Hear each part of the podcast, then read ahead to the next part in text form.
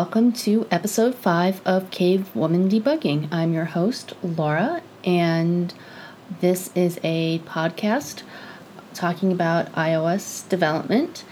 And I have been thinking a lot about the purpose of this podcast. This is my fifth one. I figured I didn't have a super clear vision for it when I first started. I knew I wanted to talk about development and more technical topics, but I wasn't sure what my audience would be. I'm still not 100% sure.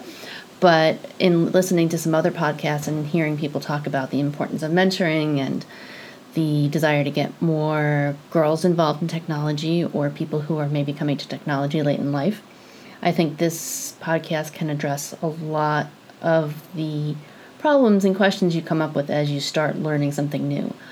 Um, iOS and Mac programming has a lot of stuff to learn, lots of APIs, lots of technologies, lots of new stuff. I mean, in a couple weeks, everything's going to be new after WWDC comes out. So it's hard to keep up and hard to know sometimes, I think, where to start. So my goal with talking about some of these topics is to take things that I've learned after playing around with this stuff for a while and trying to distill it into sort of smaller chunks and letting people know, well, look, you know, if you're struggling with this, maybe this will help you, or maybe this is a shortcut to figuring out how to do stuff. So I don't know that that's entirely helpful sometimes, just because if you sometimes don't go through all that work of figuring out how to make stuff work, then it might not stick. You might, next time you come up against the same problem, you're like, oh, I don't really remember how I did that. But I also think spending huge amounts of time on something where there's a fairly simple answer that you can learn from might end up being um, a good use of your time. So I'm hoping this is useful to someone and that it is a way just to be thinking about some of these technical topics because I do enjoy doing them. So I want to sort of share what I've been thinking. So this week I am going to be talking about common design patterns in um, iOS and Mac design primarily iOS just because that's mostly what I've been doing, but most of these apply just as well to doing Mac programming as well. I wanted to do a quick follow up from um, episode three where I was talking about Xcode plugins. I want to remind you that you know Apple keeps coming out with new versions of Xcode all the time, and be careful to update your plugins if you have a bunch of them, even if it's just um, changing the UID in there. I had a bug where CocoaPods basically stopped working for me because it was trying to use the compiler toolchain from the command line, and the compiler toolchain was failing in a really weird, odd, hanging kind of way. And that was due to the fact that it was having trouble loading the plugins, which is strange, but whatever. I mean, just keep an eye on them. If you have plugins, make sure you keep them updated, especially if you're updating to the newest versions of Xcode. Even if it's little dot releases, you still need to uh, re update those plugins. So, design patterns. This is a term I first heard personally in the late 90s um, when object oriented programming was becoming more common and more popular. Um, and then there was a book called Design Patterns Elements of Reusable Object Oriented Software um, by what was known as the Gang of Four big names in object oriented programming. It was an interesting idea, but I wasn't doing a lot of C at the time, I was doing mostly C low level embedded programming. So it wasn't something that I could start using right away. But later, um, once I started doing more work on iOS and Mac and doing more object oriented Cocoa programming, um, the idea started coming back again. And you can see it in Apple's documentation. They talk about some common patterns, model view controller being one of the biggest ones. And there was a new book that came out called Cocoa Design Patterns, which I got by Erik Buck and Donald Yacktman and I really liked it. It really sort of spelled out some of the common use cases for using some of these these software components. So I find it's much more applicable now. I also noticed that when I was back when I was coding for the NeXT computer, back when the sort of beginnings of Interface Builder and Objective C, a lot of these patterns were around then. This is not new stuff recently. I mean, model view controller, target action, delegates, responder chain, they were all there and they've evolved and they've become part of everything we do in iOS programming. So, the two big ones I wanted to talk about were delegation and the singleton pattern. And I think they're interesting for a couple different reasons. I think, you know, talking about iOS programming and learning to program and maybe coming to iOS, iOS programming from a different platform or from not a programming background at all, a lot of the times when you first learn to program, you are writing small, simple programs. They're linear, they you do this, then this, then this, you print out a result, you're done. And it's very clear where things start, it's very clear where things end. Maybe you have some state that you keep around as you're accumulating results before you print out a final result. Maybe you keep a few things around so different functions can call it, but um, it's pretty easy to see the flow of control.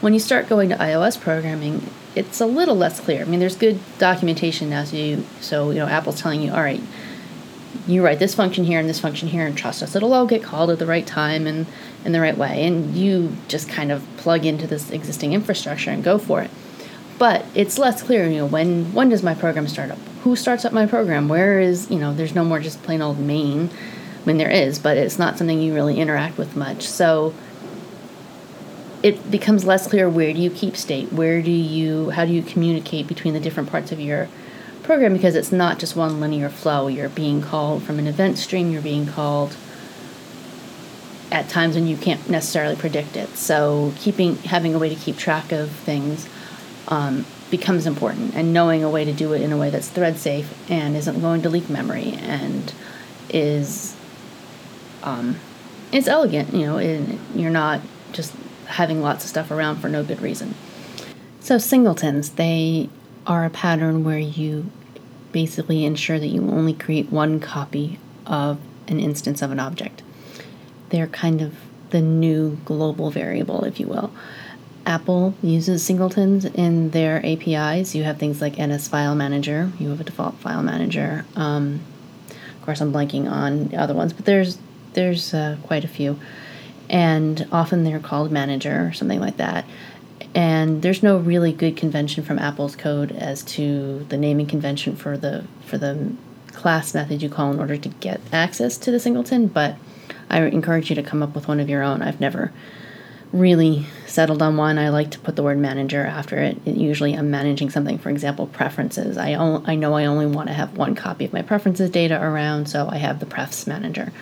And instead of making lots and lots of static functions on that, I make um, a shared instance, you know, a shared object uh, that you call, and you get you call a class method. You get passes you back an instance, and you're guaranteed that you'll only ever get one of those there's you can look up a couple different ways of writing them. There's some ways that are thread safe.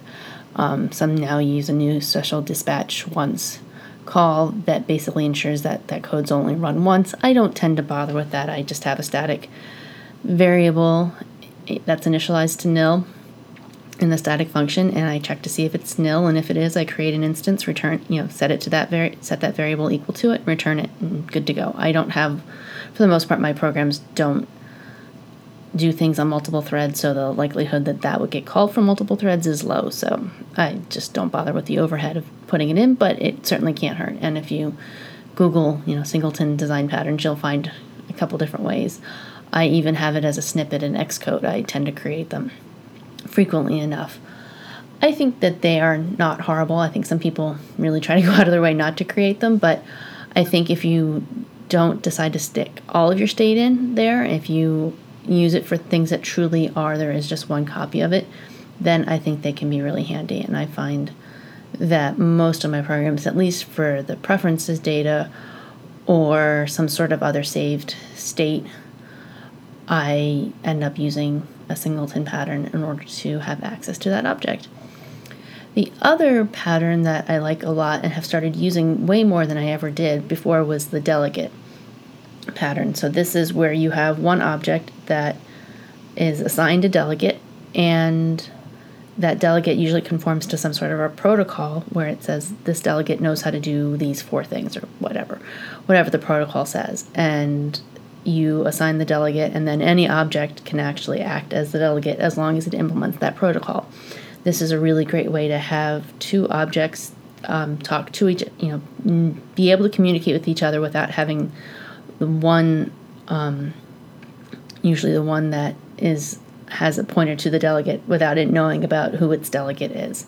I find this comes up a lot when you are creating um, a hierarchy of view controller objects. So if you have your first view controller and it pushes a new view controller, and you need to have a way of passing back some sort of state from the, the from the new view controller when it's done it's you've done something whatever you set some sort of settings whatever you um, notify the delegate you know you, you've assigned the delegate to be that initial view controller it says all right i'm your delegate and the um, view controller who's had its state changed can update the delegate like all right these things happened it doesn't need to know the name of the view controller class that called it. It doesn't even know, need to know it was pushed by that view controller. As far as it, it's concerned, it could be any object. It's just implementing the protocol. And this is a really nice and I think a really elegant way to handle this communication because you've got, since you're calling methods, you have good type safety, you've got sort of built in documentation by the fact that you've got methods with names and arguments and things like that. I think when I first started programming, I always sort of struggle with, well, wait, how do I talk back to the person who pushed me if I'm a view controller? And I think I ended up having, you know, all right, I'm just going to know the name of, my, you know, you ha- add an extra variable, you know, parent view controller and cast it and do all those kinds of things. And you can do it, it's not horrible, but it ends up making your code less reusable if you were ever planning on reusing it and I think it just makes it less clear what parts of the parent view controller are there to serve as sort of entry points into its children versus its own functionality. So I think when you put things into a protocol, it has a really nice separation effect where it says, look, these are the things that I expect objects to be able to call for this particular set of functions. It's it encapsulates it a lot more cleanly, I think, than and saying that this is this is behavior to be called by my by my um, Uh, you know as a as a delegate and not just my own behavior. So I found that I used to use notifications a lot for something like this when I was like, well, all right, I don't want to have an explicit pointer to my parent, but I want to say, oh, look, this happened. Let me just blast out a notification. Notifications are really handy. I think of them like radio stations basically. One person's broadcasting something, and anybody who wants to listen can listen. And they're fine, they work. Um, they're very handy in certain cases, but I think in this case they are not a good fit because even though you can pass back information, it's not as type safe. You have to basically know all right, if I got a notification named to this, then the object contained in there is going to be an instance of this. It's just not as you have to be, I think it's a little messier. And it's not necessarily necessary. Um, you also have to worry about um, unregistering for notifications because if you've registered to um, receive notifications and then you get deallocated and you forget to um, no, unregister yourself, you're going to get some nasty crashes. It's also possible to register twice for something and not even realize that you know, suddenly you're getting called twice and you don't know why. So I, it has its place. Um, and since it kind of is a design pattern, I'll say the one place where I like to use um, notifications like that is in cases where something like my app delegate is getting called because someone's opened up a document that belongs to my file. So that that calling point into my program is at the top level. It's at the app delegate. And the app delegate knows that someone's given it the file, but it really doesn't want to have anything to do with it. It doesn't it's just the receiver of the message. So sometimes it will do something then send out a notification saying, "Hey, this just happened. Anyone who cares listen. And I will use it there just because that truly is, you know, it doesn't know the state of the rest of the program. Maybe somebody cares about that right now, so maybe somebody doesn't. But I think notifications nice for when you just really don't care who's listening. but I think it's a little bit of overkill if you do have sort of a, a clearer relationship between objects and who they're going to call between. So I, it's interesting looking back at some of my old code that's only like three or four years old, but still um, seeing how now doing things with protocols is much more common. Um, it's much more common in Apple's own API. So I think if you can look at how Apple writes their APIs and write your code to match that style, not necessarily you know explicit coding style, oh, that helps too, but in this in this design pattern style, I think you'll find it a lot easier to have your code interact with Apple's own APIs because you're doing you're sort of in that same thought mode. You're you're thinking about things in the same way and you're not trying to fit a like a square peg in a round hole. You're you're kind of on board. You've drunk the Kool-Aid. it's it can be sometimes frustrating if you really want to do something in a totally different way, but um, or a way that you're used to from a different platform, or you know you were, came from X Windows, or you came from C Sharp, or something like that. Something that might be totally different.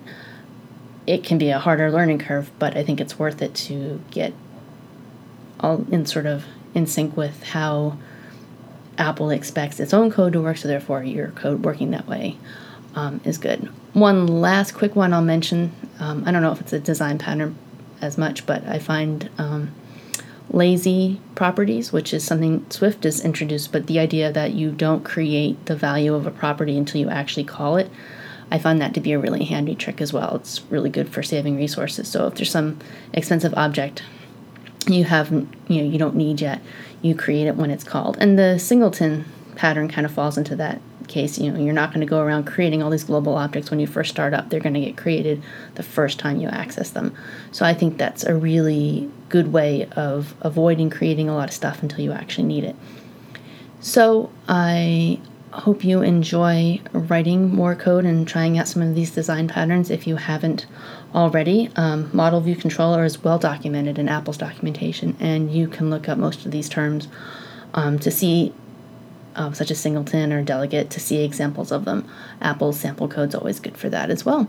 So thank you for listening. I would love it if you would leave a review at the iTunes store. I think the more people who leave reviews, it makes it easier for other people to find this podcast. Um, or if you're listening on Overcast, if you want to recommend it, that would be great.